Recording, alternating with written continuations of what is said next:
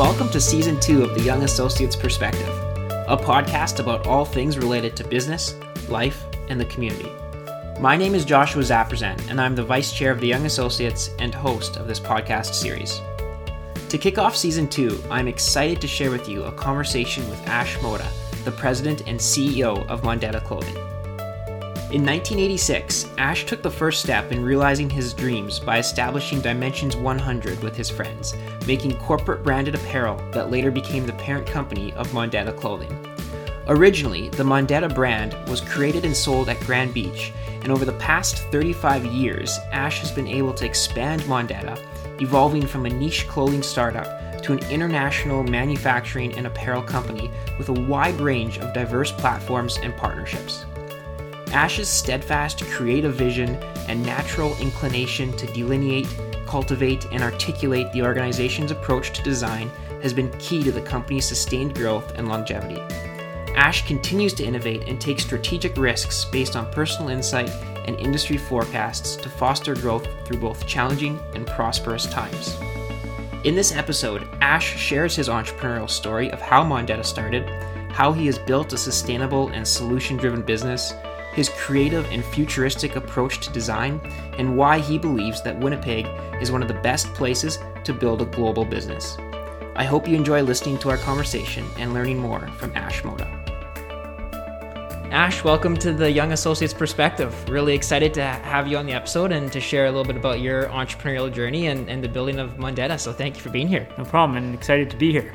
Awesome. Yeah, you have such a cool story and I think such a cool and inspirational Winnipeg success story too. So really excited to dive into that and, and learn more about your experience and your journey. But uh, before we get into that, would love to talk a little bit about the associates first and, sure. and kind of uh, what drew you to being an associate in the first place and, and when you joined.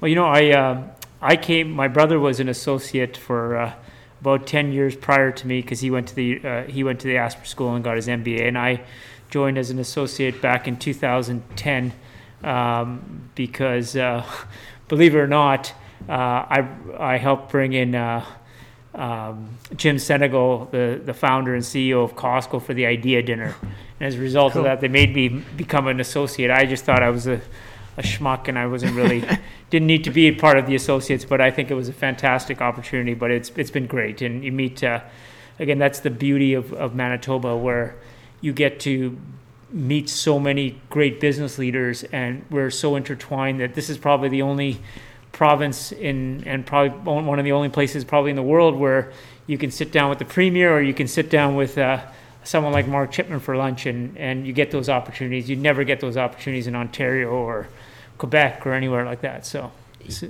that's why I joined the associates. Love it. I think you're you're totally right. That piece of community and people is one of the one of the coolest things that make Winnipeg such an awesome place to Absolutely. be. And the organization of the associates in YA is uh, totally that's what it's all about. Absolutely. Awesome.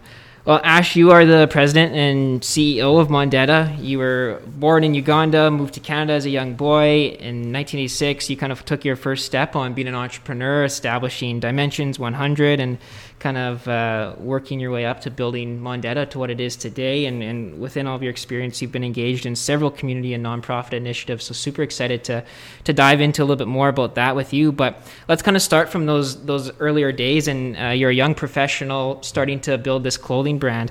How did it How did it start for you? How did Dimensions 100 start? What's what's kind of the early days of that? You know, I think it's it's funny. We just started the conversation earlier before the mic was on about. Uh, Suitors and working for, uh, for Suitors. My mom used to uh, be the general manager of Suitors uh, uh, uh Studios, which is the photography franchises. They had like 300 stores across Canada and the U.S. and and I used to work for my mom during Christmas times and summers, and so did my brother and all our friends. We used to stuff envelopes and be in the dark room working on film. I mean. Um, all the films and all that and all the crazy things in the fr- framing rooms and, and crazy wild things like that. And, and so what ha- happened was at one point, my mom was really tough to work for. My mom treated us the same way at home as she did at work. And one of the things was you just, you did not get away with anything. So she just, she would put us in the, in the warehouses in the on Main Street and say clean up the entire warehouse. Like it was just awful. At one point, I was just like, I can't do this anymore. And I said, okay, enough's enough.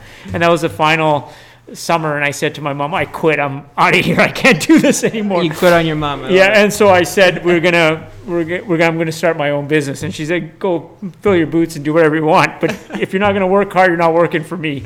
So that's what we ended up doing. So I ended up basically starting Dimensions 100, and the idea was to sell business cards and things of that nature to uh, people in w- Winnipeg and wherever I could, and so that's how we started. And we got our first start with selling uh, T-shirts to the Uniter which was the uh, United, uh, the University of Winnipeg newspaper. And so I thought to myself, we're selling a five dollar T-shirt to these guys, and they're selling for twenty dollars. I got to get into the clothing business. And lo and behold, in 1986, and you guys, you weren't even born, but uh, we uh, came up with the name Mondetta during the 1986 snowstorm on November the 6th. November the 5th, and, and that's how Mondetta started. And we came up with the name Mondetta, and Mondetta means small world, Mon means the world in French, et is the suffix for small in Latin. And we thought, we just saw the name, and we're like, this is a cool name. We got to, so we started that, and then that, that year, in two, 1987, we started selling product at Grand Beach, and that's how we got our start. We started, uh, we got a small little uh, uh, boardwalk, uh, a little cart on the boardwalk, and we made some beach jams. My cousin and I, in 1984, 86 had gone to, believe it or not, again, I was 16 at the time and I went to Jamaica with my cousin who was 18. I don't know how my parents let us go to Jamaica, but we went to Jamaica and we spent two weeks in, in, uh, in Negril and, and we, there was this little old lady making these super cool beach jams. And I thought, wow, those are really cool. Why don't we take those beach jams and bring them back to, to Grand Beach? And that's what we did. We bought a couple of these beach jams and we made them in in a factory here locally and just started selling it on the on the beaches of, in or at Grand Beach in 1987. That's awesome. Super Yeah. cool story. I love how it's uh, it was a whole family affair too. Cousins involved, your brothers involved. Yeah, yeah. Um, any any reason why Dimensions 100? Any meaning behind that name? Yeah, it was uh, corny, but uh, I thought, okay, I'm gonna start a business with hundred dimensions. We're gonna do shipbuilding, we're gonna do real estate, we're gonna do oil and gas. That was kind of the whole concept around dimensions 100. Well, there was only one dimension that was clothing. So That's awesome. What would you say kind of sparked your your interest in being an entrepreneur? Was it because you, you found out you didn't want to have to work for anyone else, like through your experience at, at Suter, or was there something else that Yeah. sparked you wanting to be an entrepreneur? You know, I think there's, I think, uh, no, uh, for me, it's really interesting, but I think that everybody has, there's this whole thing about passion and you should do what you're passionate about. And I don't believe in that. I don't believe this whole passion. I, I'm passionate about NFL football, but I can't throw a football or if I got onto a field, I'd be bulldozed in two seconds. Like eh, this whole thing about follow your dreams and passion. I, I would love to sing, but I'm a terrible singer. I would love to. What's, but I think what you do is you figure out something that you're good at, and then if you're good at it, you become better at it. And as you work harder at it, you become better at it. Then you become, you, then it becomes your passion because you become so good at it that finally, then you can sit around and say, well, it's something I'm passionate about. But I don't think sitting there and saying you're passionate about something and I want to go and do it without really understanding what you're good. I think what you have to do is find out what you're good at. And I think one of the things I was good at was selling things and and being able so my cut my brothers when they would have something at school and they'd have to sell something they'd give it to me and say here go to the neighborhood and sell all these. And i'd go around selling these pen sets and stuff. So i think that's where i i was kind of this is my this is the thing that i i was good at doing and i wasn't good at certain other things so that's how i got into into business Cool. I love that story. That's a cool start. An interesting perspective on passion. I think, uh, yeah, it's so valid. Yeah. It, it really is. yeah everybody always talks about passion and passion and um, what does passion mean passion is eh, you know I, I'm passionate about so many things but i'm just not good at it so So you you were starting out as a as a young entrepreneur, and uh, if I'm correct, you started the business while you were in university. well i started the business when i was at university of winnipeg collegiate i was in grade 11 at the collegiate and my brother and raj and them were at at the University of Winnipeg in university. And so I started the business in the collegiate, and then eight months later, they joined me in the business. And there's a perfect example. My brother wanted to be a surgeon, and he kept saying, "These are the hands of a surgeon." And he was a, he would have made a terrible doctor, but he was really good at numbers, and he was really good at understanding spreadsheets and understanding. And so the, we bought a Mac SE30, and he's like, "This is super cool." It's, there's got this thing called the Excel spreadsheet that Mike, and that's how we built. It was really cool. But at that time, I think it was numbers for the Mac, and so we we had the first Mac SE30, and he used to program it and do. Th- so you know, like he was good at that, but he was he would have been a terrible surgeon. He would have probably killed someone. It was just so bad. So, did the business start more so if you're both kind of going through university and school? Uh, did it start more of a side hustle, or what kind of was the uh, was the thought process at the time when you initially started, just as a side hustle, or did you kind of have this vision at the time of building this international global brand You of a know, clothing company? my whole thing was I I I didn't I thought that I, the one thing I, again I was really good at was really build, being innovative and doing something that was different and selling something. And I think that continued to build on okay I'm not good at these things. Here like my parents like I remember my dad saying to us you are not going to become a doctor or you're not going to become a lawyer or you're not going to become an accountant. You're going to become a what? You're you're not going into business. Like it was just like we just lost everything in africa. We're coming here and you want to do what and they were just kind of looking at us like you're absolutely crazy you're you're not this is what you're going to do and i would have never i would have made a terrible accountant i would have made a terrible doctor and i would have made a terrible um, a lawyer. So I, it was one of those things where we had to kind of really do it and do it right. And so what, what every week at nighttime I would come home and I'd work on the business. Uh, in the evenings, in the day, that's all I would do. I would just figure out what I wanted to do in the business, and that's where it all started. And it kind of became something, and it kind of moved into one thing to the next. And we started getting these success points. And as we started moving into these success points, that's when my parents went, "Wow." these guys are really good at this and they really supported us then and they did the right things and at that time it's not like today where credit is easy and you can become an entrepreneur you can become the entrepreneur, an entrepreneur you're sitting at your home on a on a table or, or at your, on your couch programming something or becoming a YouTube sensation or it didn't work that way in the 80s you had to actually sit down with a bank and work on credit facilities and you'd go to a bank and say I need a bank line. They go, what? You're not getting a bank line. You're over trading. You don't even know. Here's the debt to covenants. Here's what you need. And we were like, what are you talking about? well, the one way you can do it is get your parents to co-sign a loan. And right, and that those are the ways you did it at that time. It was it was banking was pretty pretty straightforward. It wasn't the way it is today. Like you can there's so many opportunities for private equity and all that. That didn't mm-hmm. exist in those days. So that's how we did it. And my parents believed in us and they said, you know what? Let's Cool. let's co-sign this. Let's put our house down, and that's what they did. Wow. So, yeah, it's Cool. pretty crazy. Cool. So you started to see all these little success points, and at what point was it for you that you realized, wow, this this could be big one day, or this is this is pretty cool? Well, you know what happened? It was really interesting. But we went to I went to uh, the year in 1987 when we went to the to the beach and we started selling these t uh, these beach jams and everything on the beach. At the beginning, we were just sitting around waiting for people to buy things, and no one was buying anything. We're sitting around going, okay, what is going on here? This is just really difficult. And then, uh, lo and behold, something kind of triggered, and we said, you know what? We got to do something different here because we can't just sit here and wait for someone to show up. So, a friend of ours, and this is going again, you're too young to really know this, but there was a store called California Days at that time, and it was uh, the super cool skateboard shop. And a friend of ours named Kelly Rose, and uh, rest in peace, he just passed away last year, but he was a really neat guy. And he, was, he had this store, and he'd say to us, he, we'd sell our product to him, and he'd say, Let me do this. Let me bring my half pipe to the beach, and we'll do something really cool. I'll have all the skateboarders come in, and we'll we'll have them all dressed up in Mondetta. And we said, Yeah, let's do it. So he, and this is the same time Chip and Pepper was big. And they were doing their chip and pepper wetwear, and it was all this, it was all the rage, and we were just starting off.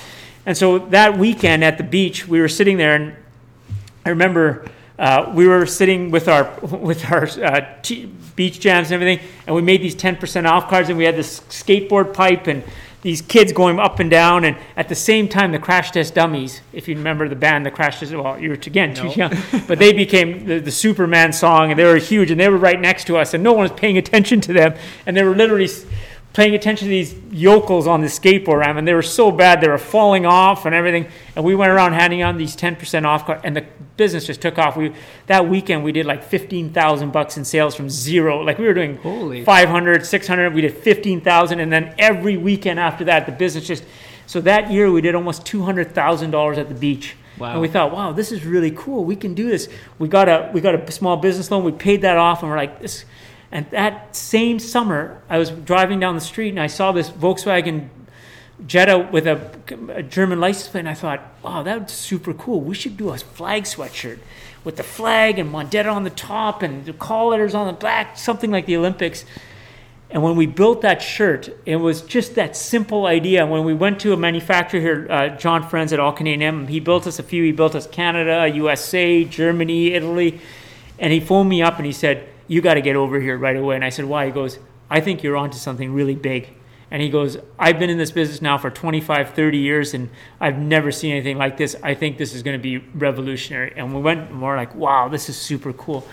And we took these items, we made 600 sweatshirts, and we sent them out to different stores, and uh, and they just took off. And that's Wow. when we really started. Get, we got our we got our first basically foray into the fashion business. But wh- what was wild during that whole time was the the building that experience was difficult because right now you have social media and you can do things on data and social media and digital and all these. You didn't do that at that time. Everything was done through. You did everything through word of mouth, through literally sending out flyers, buying, and you couldn't buy TV ads because they were too expensive at that time. You couldn't buy an ad in a in a magazine; it was too expensive at that time. So what we did was we were like, okay, we got to get into these 50 stores across Canada. This store in BC, this store in Alberta. This, what are we going to do? So we we made a list of the top 50 stores.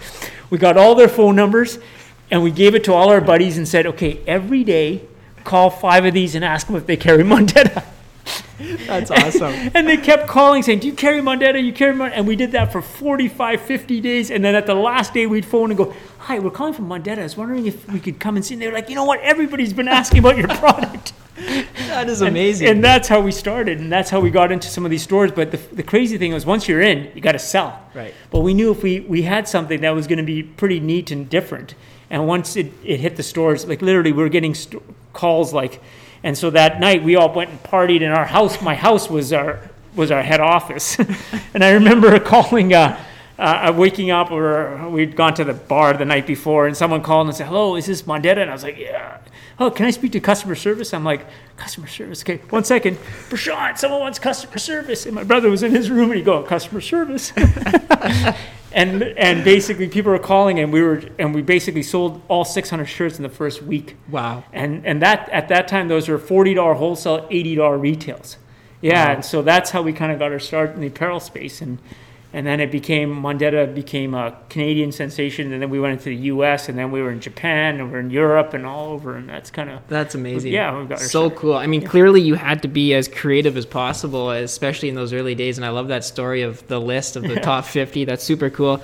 Um, let's dive into a little bit more about your creative approach, though, and, and your vision towards product design. I know you mentioned the, the flag that really inspired a lot of the that at the beginning, but what really inspires you from a creativity perspective still to this day when you're coming up? Uh, obviously, you have a, a, a bigger team today Yeah. too, but what really inspires you from a creativity You perspective? know, I, I'm um, I think that's one of the things that I like to do a lot is is I'm very visual in terms of the way I th- everything from from just understanding modern culture to understanding fashion uh, to understanding art and and just the way things function from a from an aesthetic perspective and I think delving into a a way and a thinking and a forethought of of aesthetic is really key and paramount in our business. If you think about product from a detail and an aesthetic perspective, I think it's it's one of the key elements of what we do as an organization. And so for me, I I'm very fortunate that for the last 29 years, this is the first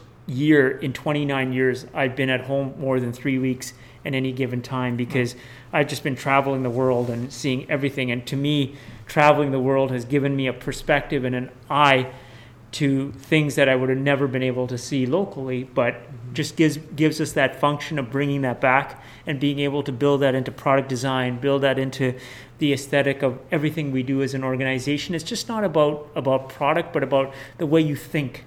And I think if you think a certain way, everything kind of clicks in, and you have to have that that philosophy and that ability to continue just believing in that and and continue to drive at it and getting and kind of tinkering with it and getting it better and better.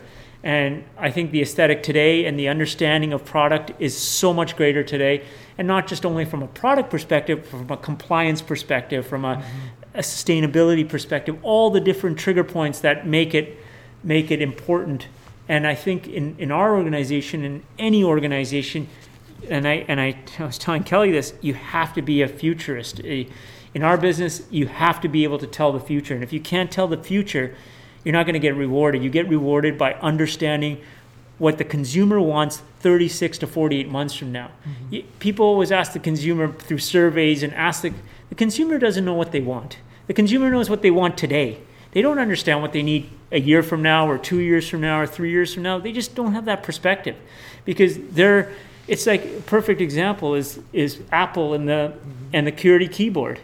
You know, when when they asked when they asked Steve Jobs about it, he's like, well, that's what people use today. They're comfortable with it today, but this is where the future is going. And no one ever, un- they thought, ah, he's crazy. He's never going to be. Look at, remember Steve Ballmer laughed at him. He said, how are you going to ever sell something without a QWERTY keyboard? And lo and behold, today, look at what the iPhone is and look where BlackBerry is. It's just that I think is really understanding. You have to understand where the future is going. And if you understand that, or you, that's, and again, I think that's the other beauty of getting older you can tell the future a little bit better. I love the amount of detail that goes into that process. I, I think that's super cool, and uh, you're right. It, it, takes a, I think, a, a, special perspective too to to really think that way and uh, to also leverage your experience. But speaking of, you, you mentioned all your travel too. Uh, Mondetta really is this global enterprise with this massive supply chain network of offices in Asia, 55 fully compliant partner faculties and or yeah factories in 13 countries.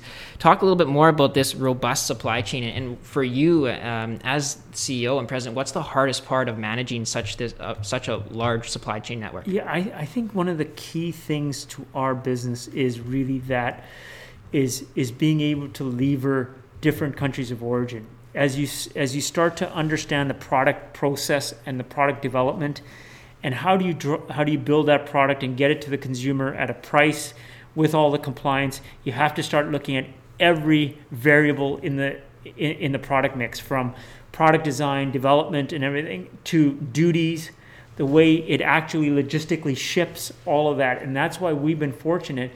And 15 years ago, we were so different. We had one supply chain come, or 20 years ago from from Hong Kong, or sorry, from China, and that was very. It, and in fact, in 2008, 95% of our business was done out of China, production.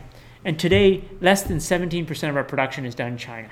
Wow. And we've been able to expand the, the, the supply chain, and it's really understanding what's needed and building those compliance compliance uh, systems in place. And if you build the right systems in place, you can actually build a much larger supply chain. It's all about process and process management, and our teams are fantastic at that. From our product development teams to our our teams internally here and the teams and the boots on the ground in Asia. They really understand that compliance. If you manage that compliance, everything else falls into place. Product development is is here, and that's just simple. Once you develop the product, it's really about how do you build it, how do you build it sustainably, how do you make sure that it's got that end-to-end chain of custody? How do you so that that to us as we started to build that and as we started to scale it, we scaled it slowly at the beginning, but now we're able now the processes are so robust that we're able to scale it much quicker and bring in new countries of origin at a lot quicker pace than we did in the past. Super cool. Super cool. Yeah. So not long ago, the the world was hit with this global pandemic, and so many businesses were forced to be innovative and creative and pivot. And uh, Monde- you and the team at Mondetta recognized this unique opportunity to launch the Mondetta Frontline program, which you've now delivered millions of units of Health Canada compliant PPE to regional health authorities across Canada, which I think is super cool and, and to come out of Winnipeg too, uh, such another cool Winnipeg story and part to this community that you've been able to do. What's what type of impact has that had on Mondetta? And talk a little bit about your experience working on this new line uh, during a global pandemic and this pivot and innovative change that you made. Sure. I think one of the key things for us, and again, like I talk about the whole concept of being a step ahead and really understanding and if you're a step ahead you can you can really see something that's coming and I was telling the teams back in December January there's a global something big coming here. And i remember calling my brother saying this what's happening in wuhan right now is going to be significant problem in canada. And i remember my brother saying ah you know what?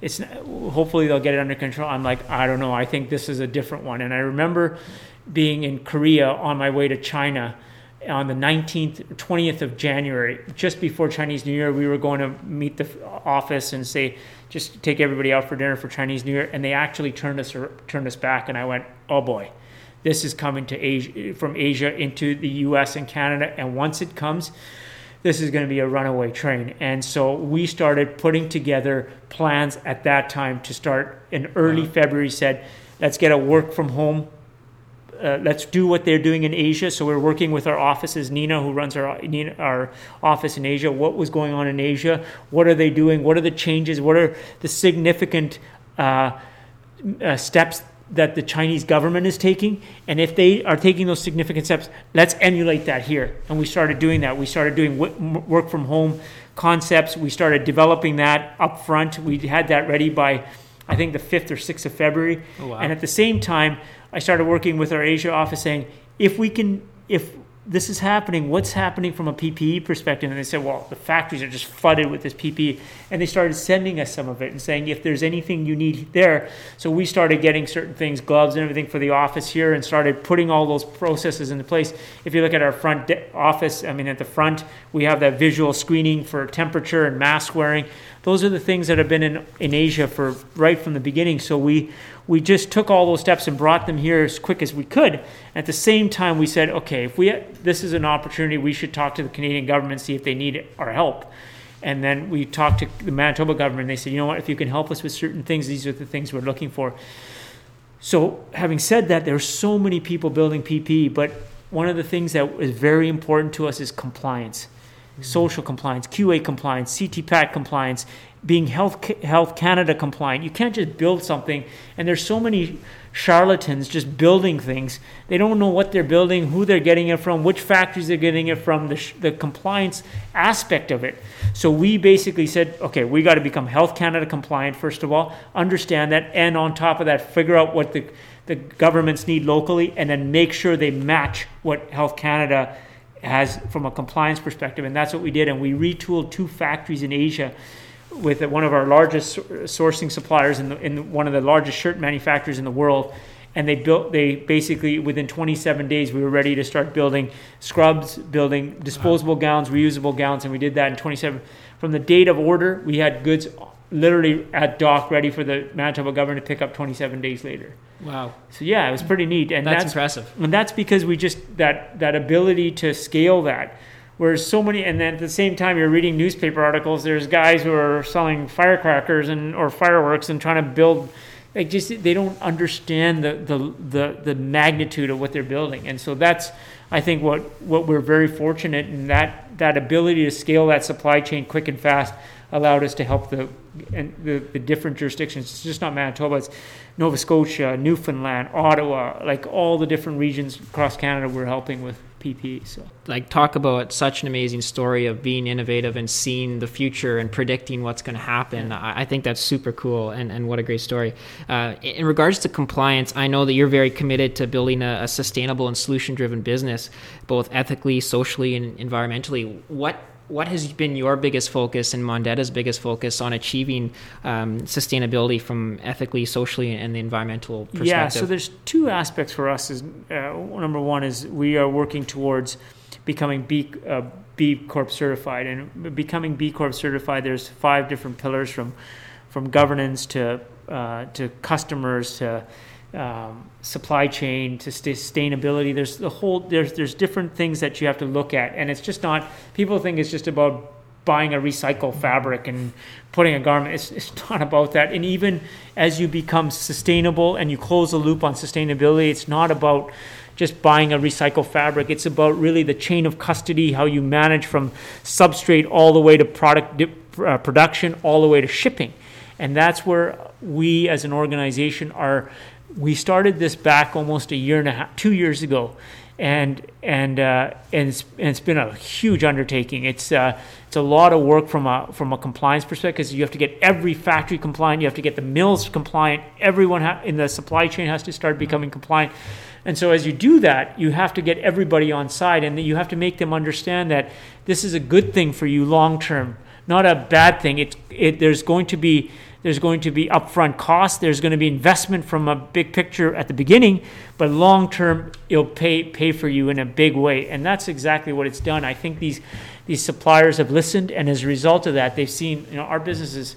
Uh, you can our team can tell you like our business has grown almost double from this year to, into 2021 it'll double Wow. and it yeah it's just it's and we grew 40% during the pandemic wow. it just it, it's i think if you do the right things it it pays off and i think that's the the thing about being a business that i think if you always do the right thing it will always pay pay off and pay back in in those investments long term Totally. I, I think you're absolutely doing the right things for the right reasons too. Um, how close do, do you believe you are to receiving the B Corp certification? we're i think a week away Oh wow! Yeah. Well, Yeah. congratulations. yeah Uh, we're that's just exciting. we're at, we've got one more last thing to do and then i, I i'm hoping that that uh, will get us that b corp certification That's so. awesome. yeah. So one of my favorite uh, pieces to your story is the fact that you've sold majority control of your company twice, and on both occasions you've you've bought it back, which Yeah. I think spe- is super cool. And uh, I speak I speak so much to your passion and commitment and your your focus and thoughts on Mondetta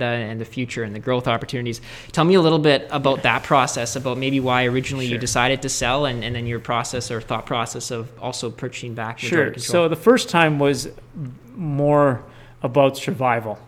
And the time was when we were, uh, it was 1997, and we had gone through a phenomenal ride in the business and, and become the hottest thing. And then the whole concept of the big, bolded shirts and everything kind of slipped away, and, and it, it, the trend had dropped. As a result of that, we had our business had significantly changed quickly. And at that time, Crocus Investment Fund locally, Crocus was a labor-sponsored investment fund in Manitoba. As you, again, you're too young to understand, but they, they basically helped, and we were part of Crocus for from 1997 until 2006 until we bought them back. And as you know, Crocus is still around trying to sell off its Canadians portfolio and some they were owners in the Manitoba Moose and at the True North Center at one point. They owned part of Wellington West. They own all these different companies and and it's unfortunate because that when well when Crocus left Manitoba and, or or basically had gone broke or it um, it left a massive capital hole in in Manitoba for small companies to to gain capital access to capital. It was really a sad thing, and it's it's unfortunate. And really, now the Manitoba government, along with Ma- uh, Manitoba Business uh, Council, is trying to bu- build a new type of fund for these smaller businesses because capital is required. You can't just keep going to the banks. You need risk capital.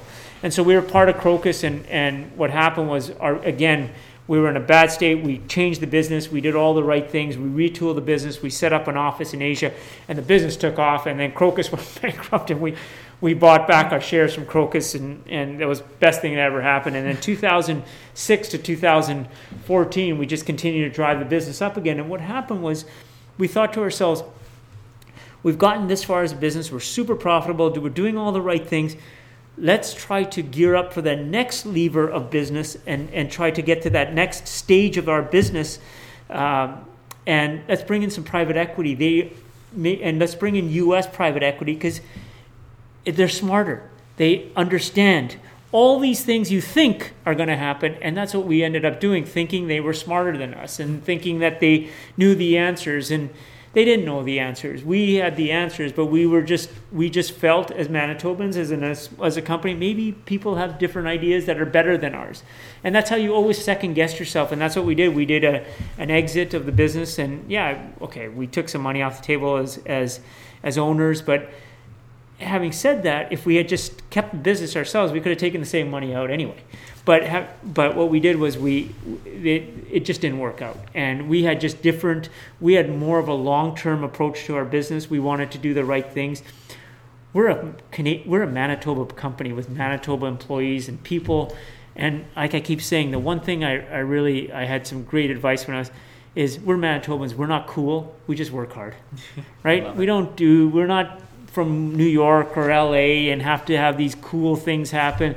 We got good people, you know, people like Kelly in here in this office, like just people who work hard and do the right things. And if you do the right things, the business will always, always continue to grow. And that's what happened was, we just we just decided that it was the right time and we needed to buy back the business. So we we we'd gone through five years with them where we'd made a lot of missteps and then once we bought the business back we're on the right track now we're doing all the things that we need to we've got the proper vehicles to continue to build this business to continue building it as a manitoba business that will continue to grow in this in this province and continue to hire manitobans and that's where we thought we were just concerned that if private equity tried to sell it off and it, and it went elsewhere, it wouldn't be the right thing for this organization. So we bought it back. Awesome, and Yeah. I'm, I'm sure you're you're happy about that decision right now. I'm, I used to spend 50 to 75% of my time doing reports and and board meetings and board calls and monthly calls and weekly calls and and now I can spend my time doing the right things is running a business. That's awesome. And that's what we've seen. As soon as we've changed that, our business is completely flipped around and it's That's awesome. crushing it. So Cool. Good to hear. That's awesome. So, kind of taking that future lens, what do you believe business in general is going to look like after the pandemic or within the next few years? You know, I um, I'm a, I do think that as you start to see, I think you're going to have a twofold. I think at the at the end of the pandemic, you're going to have people rushing to bars and restaurants and and uh, concerts and hockey games and everything is quick and people are going to be hugging each other and doing whatever they can to be as close and fast as together as much as possible that's what we saw in asia like as soon as things switched in asia. They were having rock concerts with 60 70,000 people. They were in nightclubs with 5 10,000 people. Everything went it switched right away and that's because people people need that. They need that ability to to to meet each other and be social. But i think from a business perspective i think the paradigm shift has already happened. I think you're going to see there you know eh, before the pandemic 11% of commerce was done online.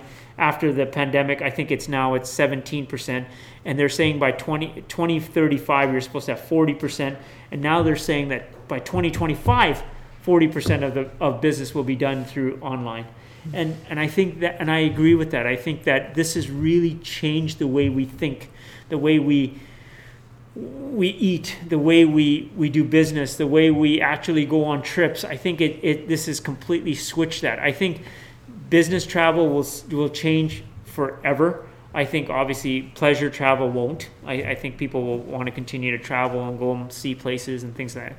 But I think business travel and places like that, will, I mean things like that will change. You'll have way more Zoom meetings. I think you'll people are more comfortable with that, and I think people are more comfortable with buying online. People are more comfortable buying a car online. I think this is where, and and I think this is just proven to all of us that the the younger generation has been right all along that this is is moving now and has to move a lot quicker than it, it did.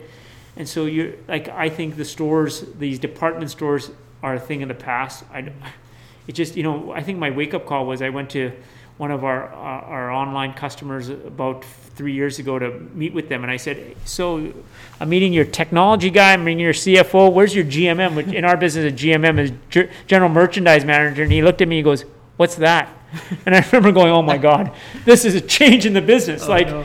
they don't he doesn't even know what a general merchandise manager is like and but that's where i think this new new crop we're going to see this continue to change. And if we as an organization don't change with that we'll fall apart. And that's what we've had to do. We've had to really think differently One thing that we say quite often at the Stu Clark Center for, for Entrepreneurship is that the world needs entrepreneurs now more than ever. And I think you can make the argument that the world always needs entrepreneurs. But what's your take on Winnipeg as a place to start a business and this community of support for being an entrepreneur here in Manitoba? Well, I think Winnipeg now more than ever is the probably one of the most opportune places to to run a business. For number one, the the how cheap it is, how easy it is. Now we can communicate through iPads and through globally across the world, quick and fast. Like 30 years, 35 years ago, when we didn't, we, we I couldn't do that. I couldn't. If I want to see a fashion piece, I'd have to go to New York or I'd have to go to Italy. Now I can just go online, look at the whole product collection, and order it online and have it here in a day and a half. It's just things have changed so fast that being in Manitoba, people don't realize the advantages we have. Our our wage structure is probably 60% less in Manitoba than it would be in California and New York because you just you're paying and I, and I would put most of our talent against anyone in in in New York or or or LA and I think we would we would beat them hands down. And it's just because we have an ability here to do things at a much different way of, of thinking it through rather than being in one of those large centers. So I think being in Winnipeg is is is better than ever now than it was 20, 30 years ago. And I think for young entrepreneurs, this is a fantastic place to st- start a business because you've got everything, access to the entire world in front of you a, on a screen. Totally. Love that. What are you most proud about to have achieved so far in your entrepreneurial career? I know I I just I for me I think it's really being able to build something and seeing it on the backs of so many people and knowing that we have built it right. We've built it socially, ethically, environmentally right.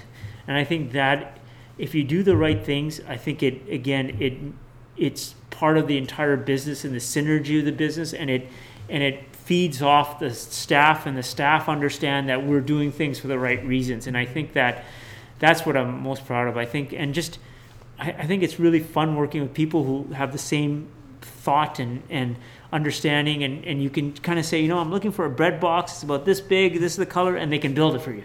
And so that's that's been i think for me a lot of fun. So kind of to round out our, our discussion today ash wh- what's your best piece of advice that you have for young professionals or young entrepreneurs or, or those wanting to be a, an entrepreneur? You know i think it's it's being patient and and persevering like i said nothing is easy and nothing is comes i think that's what happens to so many young people. They and especially nowadays their parents have brought them up and, and really encased them in a in a world where they they they get a medal for everything. The days when i was growing up my parents would care less. They would just literally just throw us out and if you didn't come home with the right mark they look at me like are you crazy like we just it just that's the way it was it just life was different at that time and they didn't feel sorry for it. if my if I got a bad mark, they wouldn't phone my parent teacher and say, "Why did my kid get a bad mark?" They would just literally tell you, "Next time you better get a good mark." Right. So I think one of the things is is is not giving up. What happens is if you're good at something, it takes time and you get better at it. And as you get better at it you become more proficient at it. And as you get more proficient at it you just you start to see things a lot more clearer and you're able to make the right decisions with it. But so many people start a business or start something and just give up. Mm. and they just go oh, i can't do this and it's not working. And and i think that's the thing. It's not easy. It nothing comes easy. Like life is not we've had i remember 1997 literally i was eating macaroni and cheese. Like we were almost broken going what are we going to do? All our friends were doctors and lawyers and living life and we had a phenomenal run and then almost lost it all but we persevered. We stayed at it. We continued to shift and focus and said these are the hard decisions we're going to make. We're going to change this. We're going to change that. We're going to add this. We're going to remove that. We're going to get rid of the Mondetta World Cafe. We're going to do all these things that we had to do thinking these are the wrong decisions but they were the right decisions. And and I, I think that is what I would give to any entrepreneur or any young person starting out who wants to be in business, who wants to do, even forget about business, even wanting to be in a job. It's not going to be easy. And it's not something that you, the job is going to take you 10, 15 years to get right. And so many people job move from job to job to job to job because they're always looking for the promised land. There's no promised land. It's nothing's easy. It's you're going to go for the next job and not find anything that's it just as you stay on a job more and more, you get better at it, and as you get better at it, you keep moving up, and that's mm. just the way business is, and that's just the way life is. Totally. No, that that's a, a great note to kind of end our discussion. I, I, feel like we could talk for hours. Yeah. You have so much great wisdom and advice, and you've had such a cool journey. And I'm sure still lots of lots more awesome things to come. But prime example of a great Winnipeg and inspirational success story. So congrats on all that you've done. And uh, we didn't even really touch about it, but all of your community involvement too. I know you're big uh, involved in the community with sitting on many boards and uh, the Mondetta charity as well. So awesome, awesome to hear and, and uh, really cool. Um, I've tended to end each of my discussions and episodes with a quick rapid fire section sure. with all my guests. So I'll throw a, a quick, couple quick questions at sure. you, and kind of first thing that comes to mind, we'll we'll go from there. What do you love most about your job? Being able to create things. Name one other company or business person that inspires you and why. Um, for me, it would be Giorgio Armani. I think in, in my in our space, I just think the ability to design and develop and just create incredible product is is what I think is magical. Awesome. Favorite thing to do when not working? You know, uh, well, for personally, I think it's just trying to buy art. That's what I'm into now, and I find it interesting and fun. Do you have a favorite artist? Pardon me? Do you have a favorite artist? Warhol, yeah. Best advice you've ever received? the best best advice I've ever received would be that business is really simple. You make a dollar, you spend 90 cents and you put 10 cents away. And if you run your business that way, you'll always have a business. And it's and it's so true. I think that that's just so simple. It's such a simple thing, but that's Simple really, but true. Yeah. Love it. What would you say are the top three skills needed to be a successful entrepreneur? Um, I think the the uh, key would be uh, perseverance, the ability to continue to persevere and and and run through different obstacles and and and things of that na- nature. I think the ability to to read the market and read the future and see where the market's going and be able to continue to move towards that. It's not going to be a straight line, but the ability to to to move as required for that. I think those two are the the key key things. Cool. If you were to write a book about yourself, how would you name it? Craziest 35 years ever, Love it. but a lot of fun. Awesome. And I wouldn't change it for the world. I think it's been it's been fun and it's I met so many great people along the way. So Cool. Last one, Ash. You can have a dinner party with any four people in the world. Who's on your invite list? you know what? I think it would be again Armani. I think from a from a product perspective, I think from a supply chain product um, product development and also just large scale would be uh, would be uh, Tim Cook. I, I think Barack Obama from just a perspective of insight, and then I think the last one would probably be Chairman uh, Chairman Xi Jinping of, of China, just to understand where the largest country in the world and where is their headspace going into the next 20 30 years. Like they are going to be the economic global superpower. And so what are they thinking and where where is their headspace as they move forward? I think that would be probably the four Awesome. Well, Ash, thank you so much for taking the time. Really appreciated it. Uh, congratulations on all the success you've had, and, and thank you for being such an inspiration to so many and a great uh, Winnipeg business success story. great thank you so much Thanks so much. Appreciate Thanks, it. Ash. I'd like to say a final thanks to Ash for joining us on this episode of the Young Associates Perspective and for sharing his story, advice, and insights from his experience building Mondetta. I hope everyone who listened was able to take value and learn from this episode. Thanks for listening, and I look forward to sharing the next episode of the Young Associates Perspective with you soon. Take care.